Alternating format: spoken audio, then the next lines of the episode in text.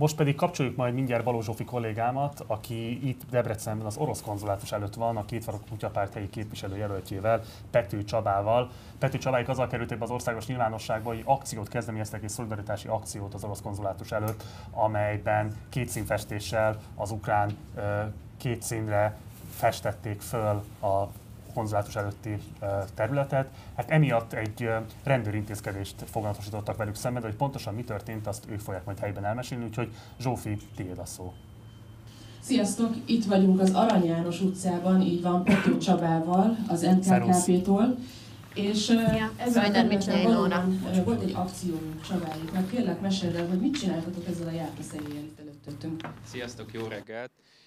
Itt vagyunk a Debreceni orosz főkonzulátusnál, és múlt hét pénteken két színfestést csináltunk, hogy így mutassuk ki szolidaritásunkat az ukránokkal szembe. Hát a két színfestésre érkeztünk hatan, elkezdtünk festegetni, két rendőr idejött megkérdezni, mit csinálunk, elmondtuk nekik, hogy egy kampányesemény zajlik éppen. Azt mondták, hogy ez oké, okay, jól van. Utána kb. egy 5 perc múlva kijött a főkonzul, felháborodva mondta, hogy ez diplomáciai terület.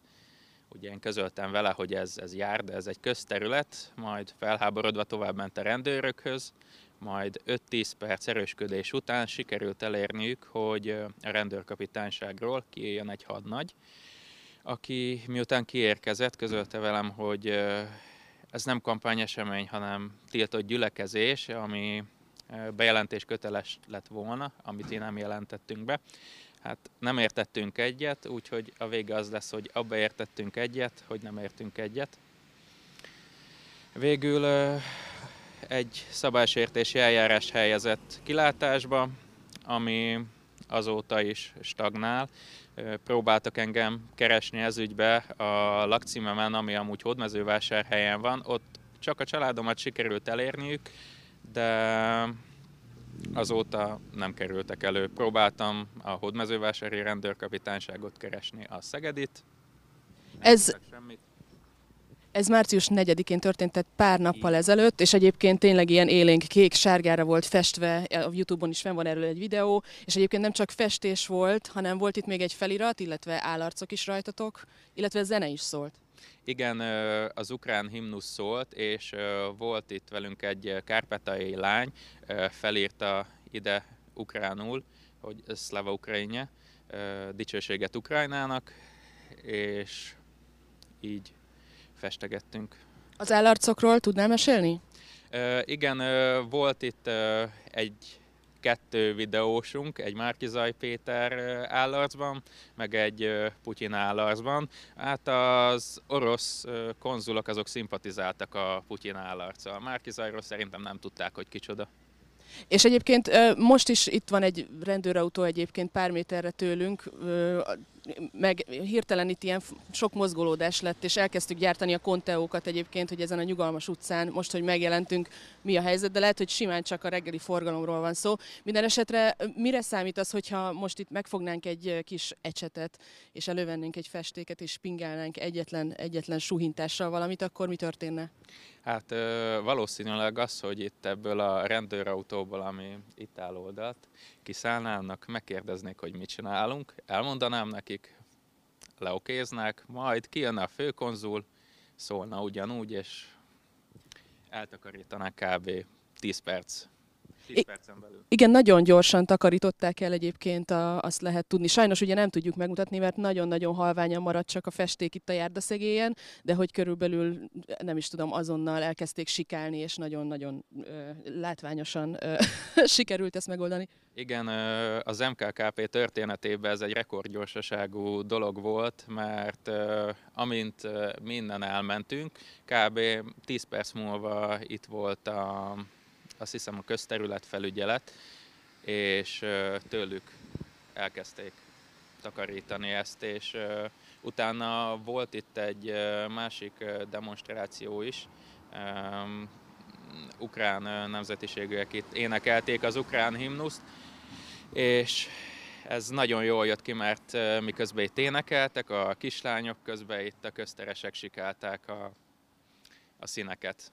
Ez igen szép jelenet lehetett, és egyébként hivatkoztál is a rendőröknek egy határozatra. Ez egészen pontosan miről szólt? Igen, van egy alkotmánybírósági határozatunk, ami arról szól, hogy a négyszínfestés az nem szabálysértés, nem rongálás, nem törvénysértő. 2019-ben szombathelyen volt ebből egy probléma, amit elvittünk egészen az alkotmánybíróságig, és ezt ott megállapították, hogy ez így oké. Okay. Ez így oké. Okay. És egyébként terveztek mostanában bármilyen más akciót, vagy ezt legyen meglepetés a rendőrségnek inkább?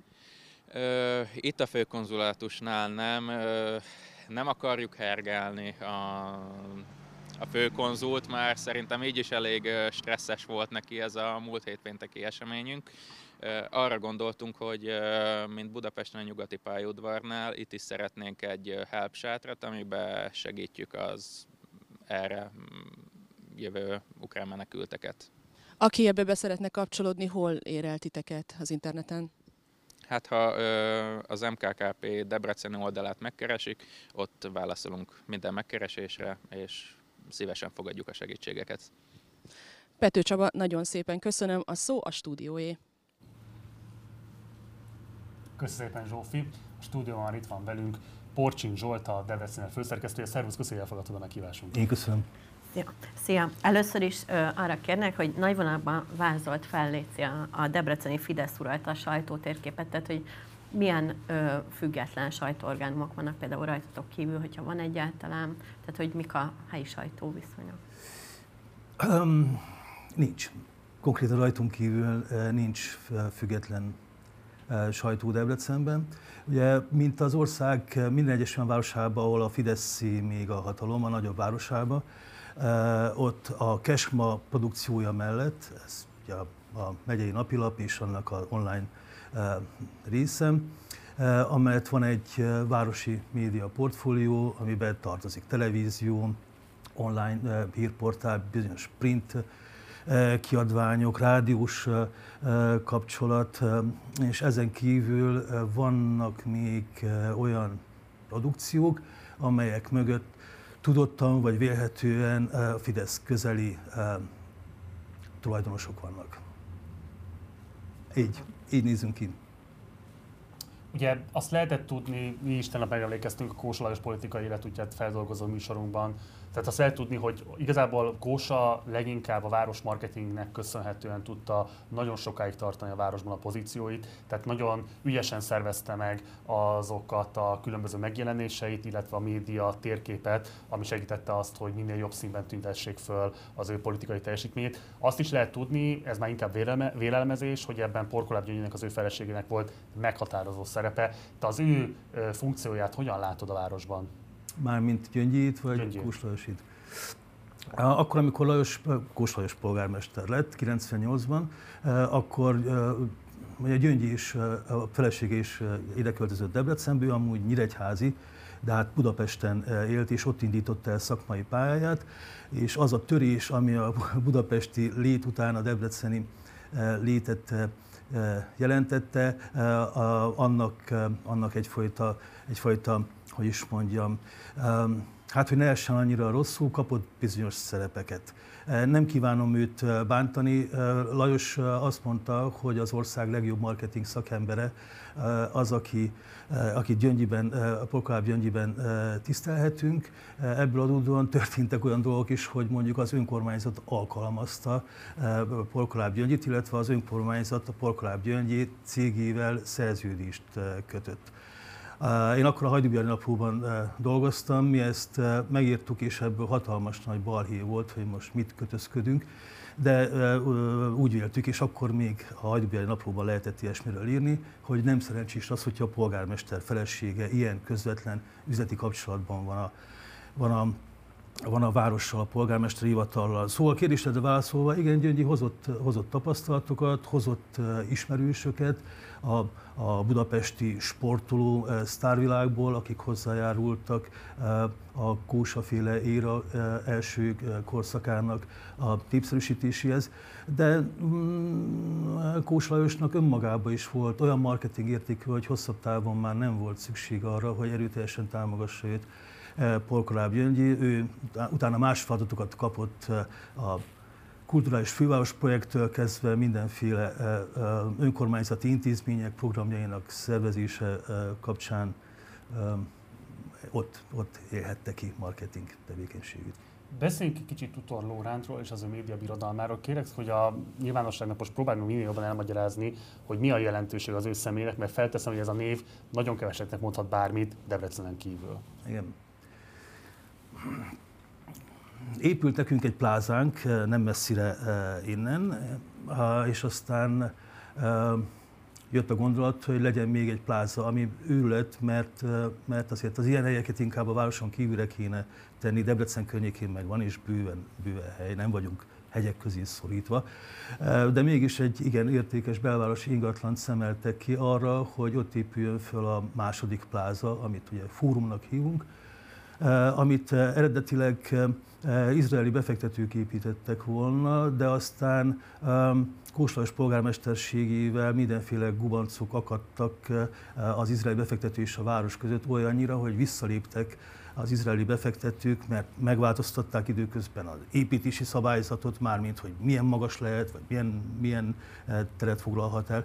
Szóval nem akarták itt látni, és helyébe azonnal belépett Tutor Lórád egy olyan céggel, amit, ha jól emlékszem, két vagy három héttel korábban alapítottak, mindenféle hasonló eh, fórum, plázaépítési tapasztalat nélkül, és akkor a Tutor Lóránt eh, cége építette föl ezt a ezt a plázát, és részben működteti is. Na most ennek a, a vele kötött megalapodásnak volt egy titkos záradéka, ami annyira titkos, hogy nem is tudunk róla, csak mégis városszerte beszélik, beszélték akkor is. Volt, volt Debrecenben egy Alföld TV nevezetű, nagy, nagyon kicsi kis televízió, egy lakásból adták, igazából beszélgetős műsorok voltak, semmi más. Ellenben olyan beszélgetés műsorok voltak, ahol nem fideszes politikusok, nem fideszes szakértők, nem fideszes önkormányzati képviselők is megszólalhattak beszélgetésekben és ezt a televíziót meg akarta szerezni a Fidesz, mert hogy kilógott a, a, az épülő média, média portfólióból. Ilyen gazemberségeket követett el az Alföld Televízió például, hogy felvették az önkormányzati üléseket, egy egyben is vágatlanul leadták. Ez szert az országban nem okoz már gondot, ma is minden nagyobb város, de Hajdú-Bihar megye szinte mindegyik városa élőben adja a képviselőtestületi ülését, és aztán utána is fennhagyják vágatlanul a neten, bárki megnézheti. Debrecen az ország második legnagyobb városa, nem él ezzel a lehetőséggel, itt bár több kamerával fölveszi a városi televízió mindig a testületi ülést, de annak csak vágott változatát adják le eh, némileg, némileg később. No, szól az Alföld Televízió ezt leadta, és még mondtam, ilyen beszélgetős műsorok voltak. Eh, Tutor Lóránt állítólag azt a feladatot kapta, hogy ha övé lesz a Pláza 2 építésének lehetősége, akkor vásárolja meg ezt, a, ezt az Alföld televíziót, ami kábelen ment, nem nagy nézettsége, igazából nem volt nagy nézettsége, de mégis, de mégis zavart őket, és akkor ebből épült épült ki utána a Tutor Lóránt melletti eh, eh, kisebb média portfólió, ami eh, a televízión kívül egy online újságot jelent. Jó. Most beszéljünk egy kicsit magáról a, a Debrecinerről, hogy honnan jött a megalapítás ötlete. Ugye először ilyen P modellel indultatok el, de most már egy ilyen támogatói fenntartásban ez a váltás miért történt, hogy mekkora a stáb, meg... Mm.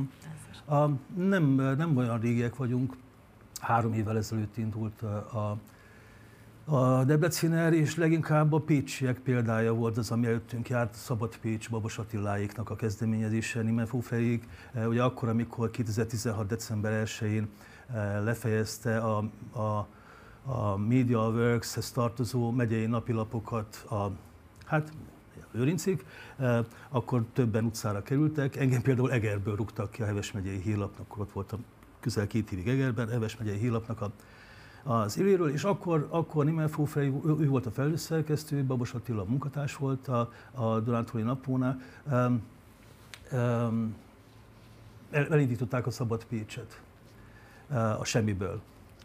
Um, és akkor megfogalmazódott bennem, bennünk a Báti Társaságban a gondolat, hogyha a Pécset megy, akkor miért ne lehetne Debrecenbe is elindítani nulláról egy online újságot, egy olyan online újságot, ami azt is elmondja és azzal is foglalkozik, amivel a KESMA, amivel az önkormányzati média nem foglalkozik. És akkor így indult el a gondolkodás, hogy milyen módon építsük föl, milyen modell szerint. Először megkerestük az ismerőseinket, mit szólnak hozzá, szerintük lenne erre igény. Aztán akik azt mondták, hogy igen, akkor kértük, hogy ők is keressék meg az ismerőseiket. Tehát egy ilyen ismerő, kereskedelemben ismerős modell szerint kezdtük el építeni a, a háttérét, amikor úgy gondoltuk, hogy, hogy már van annyi, van annyi támogatónk, leendő előfizet, előfizetőnk is, már érkeztek is a, az adományok, hogy el tudjuk kezdeni. Több, tehát a továbbiakban is van az előfizetői rendszer, havonta 1000 forint, azért képzétek el mekkora összeg, mondjuk egy cappuccino mennyibe kerül, vagy egy sör másról nem is beszélve, szóval nem egy nagy összeg, direkt úgy lőttük be, hogy olyan emberek is hozzájárulhassanak ehhez, akik különben nem annyira tehetősek, de talán 1000 forintot tudnak nélkülözni. Hány előfizetőtök van most? Összesen, összesen a 600 fölött voltunk akkor, amikor legtöbben voltak. Azóta apat, de közben megnőtt a támogatóknak száma, mert van olyan is, aki, aki nem előfizetőként kötelezi el magát, hanem, hanem támogatóként ad kisebb, nagyobb összegeket. Ezen kívül aukciókat szerveztünk, a olvasóink által felajánlott festményekből, könyvekből, ékszerekből, lehetett eh, licitálni, az is egy bevételi forrás volt, illetve hát ahová lehet, oda próbálunk pályázni, nem sok felé lehet. Uh-huh. Így. Mekkora stábbal tudtok működni? Hát kicsik vagyunk, és mert kevés pénzünk van, jóval kevesebben vagyunk annál, mint amennyien szeretnénk lenni. Az összesen azok, akik rendszeresen, rendszeresen írnak, fotóznak, videóznak nekünk, az, az hat, hat fős társaság, és van, van egy szélesebb, egy tágabb kör, egy holdudvar, jegyzetírók, publicisták, alkalmi, alkalmi segítők, úgy együtt, együtt vagyunk olyan tucatnyian. Uh-huh.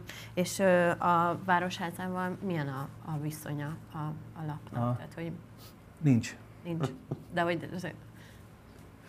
Hivatalosan bejegyzett uh, médium vagyunk. Uh-huh. Uh, nem hagytuk meg azt a támadási feleletet, hogy uh, ennek az űrletnek, hogy a média hatóságnál ottan le kell jelentkezni, hogy létezünk, teljesen abszurd, de megtettük ezt a lépést is átláthatóak vagyunk. Egy egyesület van mögöttünk, minden, minden tiszta és világos. Ennek ellenére nem tekintenek bennünket sajtóterméknek, küldjük a kérdéseinket hivatalosan, megszólítjuk a városvezetőket, szakmai kérdésekben fordulunk a város különböző főosztályaihoz. A, nem kapunk választ. Egyszerűen állítólag a polgármesteri kabinetben az indulásunk, már az indulásunk előtt kijelentették, hogy mi ellenséges médium vagyunk, úgyhogy nekünk zárás van, semmi. Sajtótájékoztatókra nem hívnak meg bennünket, nem értesülünk olyan eseményekről, amiről az összes többi kesma és önkormányzati és baráti kormányszimpatikus médiumot értesítik. Gyakorlatilag olyan eseményekre tudunk elmenni, ahová a lakosság el tud menni. Tehát a képviselőtestületi ülésről nem tudnak bennünket kizárni, mert ugye törvény szerint oda bárki, bárki bemehet. Ismerik a kollégáinkat, tudják pontosan, hogy kik dolgoznak nekünk. Sem, tehát semmi, semmiféle, semmiféle segítséget, támogatást, illetve segítség nem is kéne, támogatás sem kéne, információ, hogy tudjuk tájékoztatni az olvasóinkat arról, hogy mi minden történik a, a városban, és nem csak pártpolitikáról, hanem arról, hogy hogyan lehet, hogyan lehet itt élni, vagy jobban élni, vagy, vagy mi történik például a gazdaságban a kultúrában. De a, a kormányzati, a megyében működő kormányzati intézmények sem kegyesebbek, ők sem teljesítik törvényi kötelességüket akkor, amikor kérdéseket teszünk föl. Az egyetem is szelektíve szokta meghallgatni és elolvasni a leveleinket, van, amire válaszolnak, van, amire nem válaszolnak. Inkább a közérdekű adatkéréssel tudtunk információkat szerezni, arra azért válaszolnak. A Városházáról a jegyző úr ennek mindig eleget tesz, mert ugye annak nagyon súlyos törvényi következményei vannak, hogyha annak nem tesznek eleget a megadott törvényi határidőn belül. De hát ugye most a, a, a, járványal kapcsolatos vészhelyzet miatt a 15, ugye 15 napon belül kell válaszolni első körben egy közérdekű adatkérésre, ugye azt megnövelte a, a, a kormány rendelettel 45 napra, és azt még lehet duplázni. Tehát 90 nap az, amíg választ kapunk egy hivatalosan beadott közérdekű adatkérésünkre. Most akkor, amikor megkérdeztük, hogy éppen Debrecenben, a klinikán, illetve a Kenézi kórházban hány e, ágy van a covidos betegek számára, és azon éppen hányan fekszenek, és milyen volt a halálozás, azt az adatot 90 nappal később kaptuk meg. Mit ér már akkor az az információ? Más típusú médiumokkal, akár országos médiumokkal van együttműködésetek annak érdekében, hogy a híreitek, a cikkeitek a szélesebb országos nyilvánosságba is el tudjanak jutni? Akkor, amikor olyan írásaink vannak, olyan, olyan például, amikor lefestették a, Igen. a konzulátus előtti járdaszegét a, a kutyapártiak. Egyedül a mi munkatársunk volt ott, egyedül mi készítettünk róla a videót, ahogy arról is, amikor már az ukrán kisebbségi önkormányzat által szervezett demonstráción énekelték a himnuszt, és közben ment a, a, a, a mosás a nagy hanggal. Ezekről készítettünk legutóbb videókat, számoltunk be, és akkor, amikor ilyen anyagaink vannak, amire úgy gondoljuk, hogy hogy a fővárosiak érdeklődésére számot tartott, akkor elküldünk egy levelet, kedves kollégák, ajánljuk szíves figyelmetekbe, ott van a cikk, ott van a link. Ezen a, Csak ezen eseti együttműködés, tehát igazából e, ilyen formális együttműködés bármelyik nagyobb médiummal nincs. Az átlátszóval van folyamatos rendszeres együttműködésünk, igen jó kapcsolatban vagyunk a, a magyar hanggal és a, és a jelen heti lappal is. A többiekkel alkalmi. A RTL, az RTL híradó munkatársai akkor, amikor megszorulnak el valami információk, fölhívnak, tehát nagyon jó kollégális, kollegiális kapcsolatban vagyunk. De az átlátszó azzal van a legszorosabb. Igen. Záró... Mi, mi helyi járat vagyunk, és nem helyközi. A záró kérdésként pedig szerinted egy esetleges kormányváltás hogyan alakíthat a, a debreceni sajtótérképen, amiről a beszélgetés elején beszélt? De sehogy. Sehogy? Sehogy, mert mert ugye Debrecenben 24 éve van hatalman a Fidesz az, ami borzalm, borzalmasan hosszú idő, nem egészséges, hogyha egy párt eh, ennyi időn keresztül irányít egy várost, az sem, hogyha 12 éven keresztül egy országot, de hát ha ilyen az ellenzék és ilyen helyzetek vannak, akkor hát így adódik. Eh, Debrecenben semmi nem fog változni, akármi is lesz az országgyűlési választás eh, eredménye, ugyanúgy, ugyanúgy, marad, ugyanúgy maradnak a média viszonyok. Abban azon a téren lehet változást nem csak Debrecenben, hanem az egész országban a hozzánk hasonló vidéki produkciók életében, mert hogy mind szegények vagyunk, és mindegyik napról a másikra élünk, és mindannyian, mindannyian kérjük a, az olvasóinknak a támogatását, akik úgy gondolják, hogy ilyen tájékozódási lehetőségre is szükség van, nem csak arra, arra, a, arra az egyen, egyen kórusra, egy szólamra, amit, amit egyébként kapnak. Szóval, hogyha olyan típusú médiafinanszírozás kialakulhatna, mint mondjuk a skandináv államokban van, ahol, a, ahol az állam fontosnak tartja azt, hogy a legkisebb sarok, sarkörön túli településen is legyen helyi nyilvánosság, legyen újság, vagy rádió, vagy online, online produkció, és költségvetési pénzekből támogatják ezeket, természetesen nem közvetlenül az állam, hanem, hanem alapítványokon keresztül. Ennek igen, igen, igen jó bejáratott, több évtizede bejáratott rendszere van azokban az országokban, ahol fontosnak tartják, hogy a állampolgárok tájékozódjanak. Ha ha lenne kormányváltás, vagy ha ez a kormány, amelyik most van marad, és meggondolná magát, és egy ilyet kiépítene, az nagyon sokat erősítene a helyi nyilvánosságon. Porcsin Zsolt, nagyon szépen köszönöm, hogy elfogadtad meghívásunkat. Gyere majd máskor is, hogyha ide járunk, vagy ha esetleg Pesten jársz, akkor részbe hozzánk. Köszönjük a munkádat, és azt is, hogy kérdezhetünk téged. Szervusz minden. Köszönöm szépen. Köszi. Ez volt már az Agitpop innen Debrecenből. Szeretünk volna foglalkozni az oktatási helyzet kérdéseivel is, de sajnálatos módon a meghívott vendégünk az utolsó pillanatban vissza kellett, hogy mondja a meghívásunkat egészségi okokból kifolyólag, ezért ezt a témát most már nem tudtuk érinteni az itt tartózkodásunk ideje alatt.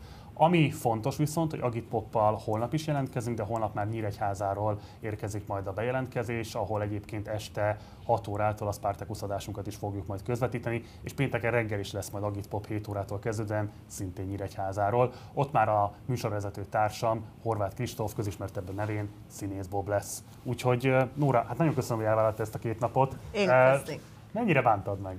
Én egyáltalán nem bántam meg. Fel kellett kötnöm a gatyámat. Elkötötted? Remélem. Teljesen. Jó, szerintem ami fontos még zárásként, pont az adás előtt mutattam neked azt a dalt, ami most jelent meg a, az összellenzéknek egy dala, amelyben Bánfalvi Eszter játszik vezető szerepet, igazából ő az énekese ennek a bandának, ami összeáll és énekli ezt a kampánydalt. Mi gondolsz az ilyen típusú szerepvállásáról egy színésznek a jelenkor Magyarországán? Ö, nagyon-nagyon egyetértek és tisztelem, és az Esztert ezért szerintem. Nyilván mindenki iszonyatosan megijed, amikor jön egy ilyen fajta felkérés, vagy ilyesmi, mert egy olyan országban élünk, hogy természetesen ennek lesz következménye, tehát aki mást mond, az hazudik, mert van, és számolnia kell azzal, hogy elesik bizonyos munkáktól, de én azt gondolom, hogy most már nincs mit veszteni. Tehát, hogy olyan helyzetben van az ország, hogy meg ez az úgy megy ez a közélet, és úgy válogatnak politikai alapon is munkáknál, hogy most már egy ilyen kiállással nem lehet akkor veszteni, mert ez már amúgy is van. És ezért én nagyon támogatom ezt. Hozzád érkezett ilyen típusú megkeresés? Hát nem tudok énekelni, úgyhogy ilyen nem. Miatt megúsztad? Miatt megúsztam, de én nem, én szerintem, vagyis hát ahogy a saját ö, életemet eddig nem nézem, elnézem, soha nem titkoltam a véleményemet ö, és az ellenérzésemet a regnáló kormányjal kapcsolatban, és ö, szerintem mindent meg kell tenni azért, hogy ez változzon. Ha vannak egyértelmű kulturális és művészeti kárvalótja az elmúlt 12 évnek, azok feltétlenül például többek között a függetlenül adó művészeti műhelyek lehetnek, amelyek közül többe is kapcsolatban vagy. Szerinted, hogyha lesz kormányváltás, akkor milyen reményekkel érdemes számolni ennek a szférának, és amennyiben nem lesz kormányváltás, azt szerinted milyen jövőképet vetít elő az ebben a szférában dolgozók számára? Hát ha nem lesz kormányváltás, akkor ö, szerintem az, ö, az végzetes lehet teljesen. Most is már annyira pénzügyileg ki vannak véreztetve a függetlenek, hogy gyakorlatilag ilyen úri hobbi lett a független színészi munka például, tehát olyan bérekkel, tíz évvel ezelőtti ö, egyetemi gyakorlatos bérekért ö, dolgoznak emberek, ez, ö, ez mentálisan is nagyon negatívan tudhatni az emberre, tehát ö, nem ö, nulla díszlettel, és miközben mondjuk nézek ö, fényképeket külföldi előadásokról, amik ö, csodálatos ö, díszletbe, tehát egy művészi koncepciót fel lehet úgy állítani, amire van háttér. Hogyha ez nincs, akkor szerintem egyszerűen elfogy az ember ebben, és leépül. Hát, hogyha a kormányváltás lesz, akkor nagyon reménykedem abban, hogy lesz egy átlátható támogatási rendszer, ami kiszámítható, és, és fontos lesz a, annak a kormánynak az, hogy legyen független szféra a színházban. És akkor zárásként beszélünk az alkotói terveidről. Ugye a tegnapi adásban, hogyha esetleg nézték a nézők, akkor tudhatják azt, hogy amellett, hogy már írtál forgatókönyvet, szerepeltél filmben, most írsz egy új forgatókönyvet, stand-up ested lesz majd hamarosan Igen. önállóan. Ráadásul most még márciusban lesz már egy bemutatód, amit Kovács T. Dániel rendez, aki Igen. elengedett egyébként ide a próbáról, innen is köszönet érte. Um, beszélj egy kicsit ezekről, mert hát ha esetleg nem látta mindenki a tegnapi adásunkat, mi az a, tehát mit kell tudni ezekről a produkcióidról? A mostani bemutatónak március 25-én lesz a Jurányiban a, a bemutatója. Ez az online gamingről fog szólni, Dimenzió lépcső a címe, játékfüggőséggel foglalkozik. A stand-up este május végén lesz a Duma Színházban, ott hát a, a, a, az én élettel kapcsolatos meglátásaim fog szólni. Meg Abban lesz politikai közélet? Lesz, abszolút, persze, persze. Ez nekem nagyon fontos. A választások eredményét ilyen szempontból tervezed meg beépíteni? Igen, igen, az a rész az április 3 után kerül kidolgozásra. Alapvetően változtathat a attitűdjén, vagy a ki futásán hát, a stand az eredmény? Nyilván, persze. Igen? Hát, ha mások, a, mások lesznek, akkor a jó, hát ez, ez szerintem egy magyar stand esetében nem annyira nyilvánvaló, tehát azért a magyar stand-up nagy többségében tekintve egy eléggé apolitikus műfaj. Hát jó, ö, igen. Én most csinálom először, tehát hogy lehet, hogy ezen megbukom. Ez benne a pakliban. De, tehát, hát azért csak nem. Reméljük, hogy nem. De, de, én, de én nem azt, nem azt nézegettem, hogy ebben szeretem, ahogy csinálják a nagyok, hanem hogy én miről szeretnék beszélni. Egyébként most ki az, aki ebben a szempontból inspiráló neked? Hát a Bödöcs Tibor. Abszolút favorit kedvenc. És nemzetközi szintéről? Van olyan? N- nem, én, én a Bödöcsöt. Bödöcs. Igen. És ő is volt egyébként a legfőbb inspiráció arra nézve, hogy ebbe belevág? Tehát nem, azt mondtad, nem. hogy a legfőbb, ez. a legfőbb inspiráció Ráskó Eszter volt. Ráskó Eszter, igen? Igen, vele ö, kerültem jó viszonyban személyesen, és ő volt, aki ebben először is támogatott, meg, meg ö, igen, így inspirált. Igen. Ö, és még mit? Mit? Filmedről esetleg, a filmtervedről. Ja, igen, egyébként a legjobb dolgokon bőgni kell, már megtalálható a Netflixen, amit Grosán, rendező, Grosán Krisztián rendezővel közösen írtunk, és én még a főszereplő és a 30-as korosztály útkereséséről szól. Most is dolgozom egy inkubátorprogramos forgatókönyvben Szabó Marci rendezővel. Ez Arról egy... mit lehet tudni? Ennek a főszereplője egy 70 körüli férfi lesz, tehát egy, ez egy későbbi ponton indított újrakezdésről fog szólni, de hát ez még fejlesztés alatt van, szóval ezt még nem tudom. Bocs, csak hadd kérdezem, mert ez szerintem egy borzasztó izgalmas dolog, mert általában egyébként az 50 pluszos emberek a különböző, nem tudom, magyar filmekben, színházban, stb. Hát ilyen non-existens kategória. Igen, Tehát igen. az, hogy, a, hogy nekik van életük, adott esetben vannak dilemmáik, problémáik, adott esetben érdekesek lehetnek, ez, ez majd, hogy nem már ilyen forradalmi állítás. Miért fordult el ehhez a korosztályhoz? Ez az alapötlet az a rendező ötlete volt, de nekem pont ez volt szimpatikus, hogy ez hiány tehát, hogy ez, ez hiánypotló alkotás lehet, miközben szerintem erről kell beszélni. Alap, amúgy is az ö, inspirál a filmkészítésben, amit én, mint néző is hiánynak érzek. Így a, a legjobb dolgokon bőgni kell is ebből fakad, hogy a rendezővel közösen azt éreztük, hogy nincs olyan film, ami rólunk szólna, vagy a mi dilemmáinkról. Ö, igen, szóval ez engem, engem abszolút ö, inspirál. Nem, mit is valamit még el akartam mondani. Akkor egy, még egy kérdés csak a, a filmethez kapcsolatban, mert engem nagyon érdekelt az, hogy a, ugye van egy YouTube sorozatotok is a, a Magyarország kedvenc műsora. Igen. És van ugye a filmed is, és mindkettőben nagyon erőteljesen játszol ezzel az indisponált szőkenői karakterrel. Igen. Mi miatt ennyire fontos számodra ez a típusú humorforrás? Ö, a legjobb dolgokon bőgni kell be, és játszom ezzel. Nem gondolod? Ott nem. Akkor Ö, ö, de jó, lehet, a mérték az más. Nyilván a, a hát Magyarország igen, kedvenc mutatsz be, az, az, egy, az egy parodisztikus igen, megfogalmazás igen. ennek, és de a, a legjobb dolgokon bőgni kell is azért alapvetően egy ilyen típusú... Hát a bizonytalanság, inkább azt mondanám, hogy egy bizonytalan igen, két lábbal semmiképpen sem a földön álló karakter. Igen, hát ez nyilván ez a filmnél szak, fakad a személyiségemből, tehát ez rám is valamennyire jellemző ez a bizonytalanság, vagy hogy az ilyen... Ilyen szempontból autobiografikus, azt mondod? Igen, autobiografikus. És, és, és, és igen, meg, ezt, meg ez is egy vállalás volt a film, hogy bemutatni azt, hogy tehát beleállni a mi saját ö, hibáinkba, vagy gyengeségeinkbe, és ez például az, hogy egy csomó helyzetben nem tudom határozottan a választ. És ö, sokkal jobb, hogyha nem próbálok meg úgy csinálni, mint hogyha tudnám, ö, mert, mert egyszerűen önazonosabb, hogyha belátom, hogy ezt most nem tudom, nem értek hozzá, vagy most nem, nem jön.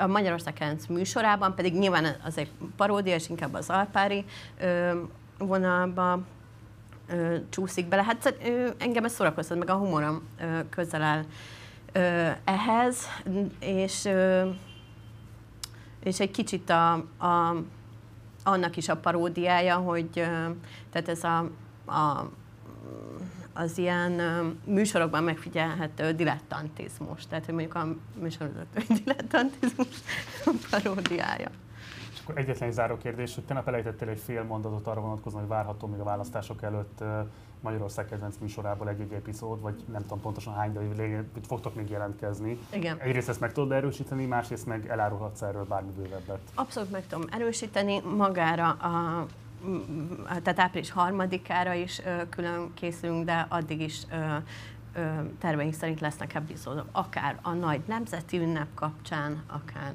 mással kapcsolatban. Jó, tehát érdemes itt tartani. Igen, iratkozzatok fel, Magyarország kedvenc műsora. Oda is mindenképpen iratkozzatok fel, és iratkozzatok fel a Partizánra is, ha mi nem tettétek volna meg, illetve lehetőségtelen akkor fizessetek el a Partizánra a Patreon oldalunkon keresztül. Nóra, nagyon szépen köszönöm, hogy elfogadtad a meghívásunkat. Örülök, hogy nagyon nem traumatizált az élmény. Én nagyon élveztem veled a műsorvezetést, gyere majd máskor is. Nagyon köszönöm, hogy hívtatok. Ez volt a választási rócsó második hetének harmadik állomása Debrecenből, holnap már Nyíregyházáról fogunk bejelentkezni. Ma este érkezik az Oligarchia legfrissebb epizódja, holnap reggel 7 órától pedig Agit Poppal fogunk majd jelentkezni már Nyíregyházáról. Este pedig érkezik a Spartacus legújabb adása, pénteken szintén Agit Poppal kezdünk majd reggel 7 órától, ezekben az adásokban Horváth Kristóf színész Bob lesz majd a műsorvezető társam. Munkatársaim nevében köszönöm szépen a megtisztelő figyelmeteket. Én Gulyás Márton voltam, hamarosan találkozunk, de addig is, ciao.